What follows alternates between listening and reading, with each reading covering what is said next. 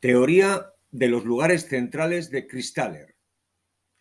Estudiando la organización urbana de las ciudades del sur de Alemania, Kristaller elaboró una teoría de carácter deductivo a partir de unos supuestos o hipótesis de partida. El espacio de asentamiento de las ciudades debía ser una llanura isotrópica de fertilidad uniforme. Cada ciudad sería exclusivamente un lugar central capaz de abastecer de bienes y servicios a su entorno. Las ciudades estarían organizadas de forma jerárquica en escalones y la distribución de bienes y servicios se realizaría desde cada ciudad hacia las de nivel inferior situadas en su área de influencia o hinterland. El hinterland de cada ciudad sería proporcional a las funciones de distribución que albergaría. Con estas premisas, Kristaller dedujo que las ciudades se distribuirían en el espacio geométricamente formando hexágonos regulares, de manera que cada núcleo urbano superior estaría rodeado por seis centros de rango inferior. Con este modelo teórico, las superficies y volúmenes de población de cada área tributaria seguirían una progresión geométrica de razón 3 de acuerdo a principios de mercado, siendo D distancia entre núcleos en kilómetros, siendo S superficie del área de influencia en kilómetros cuadrados y siendo P población tributaria de habitantes,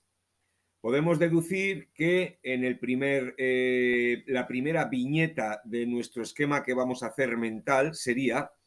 si D1 es igual a 7, es decir, distancia entre kilómetros, en kilómetros, si S1 es 45, que sería la superficie del área de influencia, y P1 es 2070,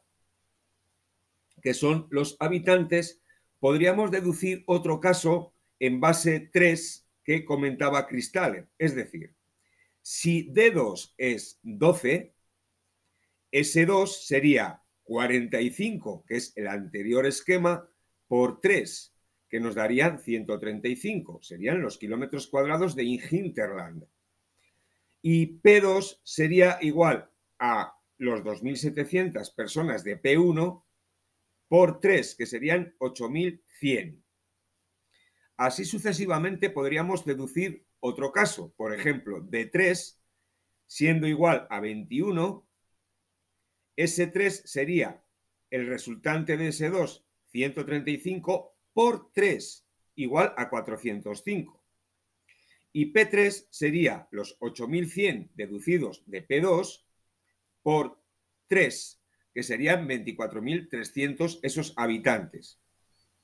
La existencia de un sistema urbano equilibrado, integrado por ciudades de diferentes tamaños y funcionalidad, contrastada, bien representada en todos los escalones jerárquicos y distribuidas regularmente por el espacio, permite una organización más eficaz de las actividades humanas en el territorio, hay que tener en cuenta que esto siempre es una teoría y habla de un espacio eh, isotrópico, es decir, en condiciones iguales durante todo, o donde, durante todo este territorio. Por tanto, no deja de ser algo teórico, pero sí que es cierto que dedujo un sistema eh, mm, centrado en lo que serían las ciudades del sur de Alemania y que luego otros geógrafos se han servido para eh, tener eh, o explicar otro tipo de teorías como puedan ser Ullman y Harris, Burgess, Hoyt e incluso los eh, aspectos concéntricos de von Thunen.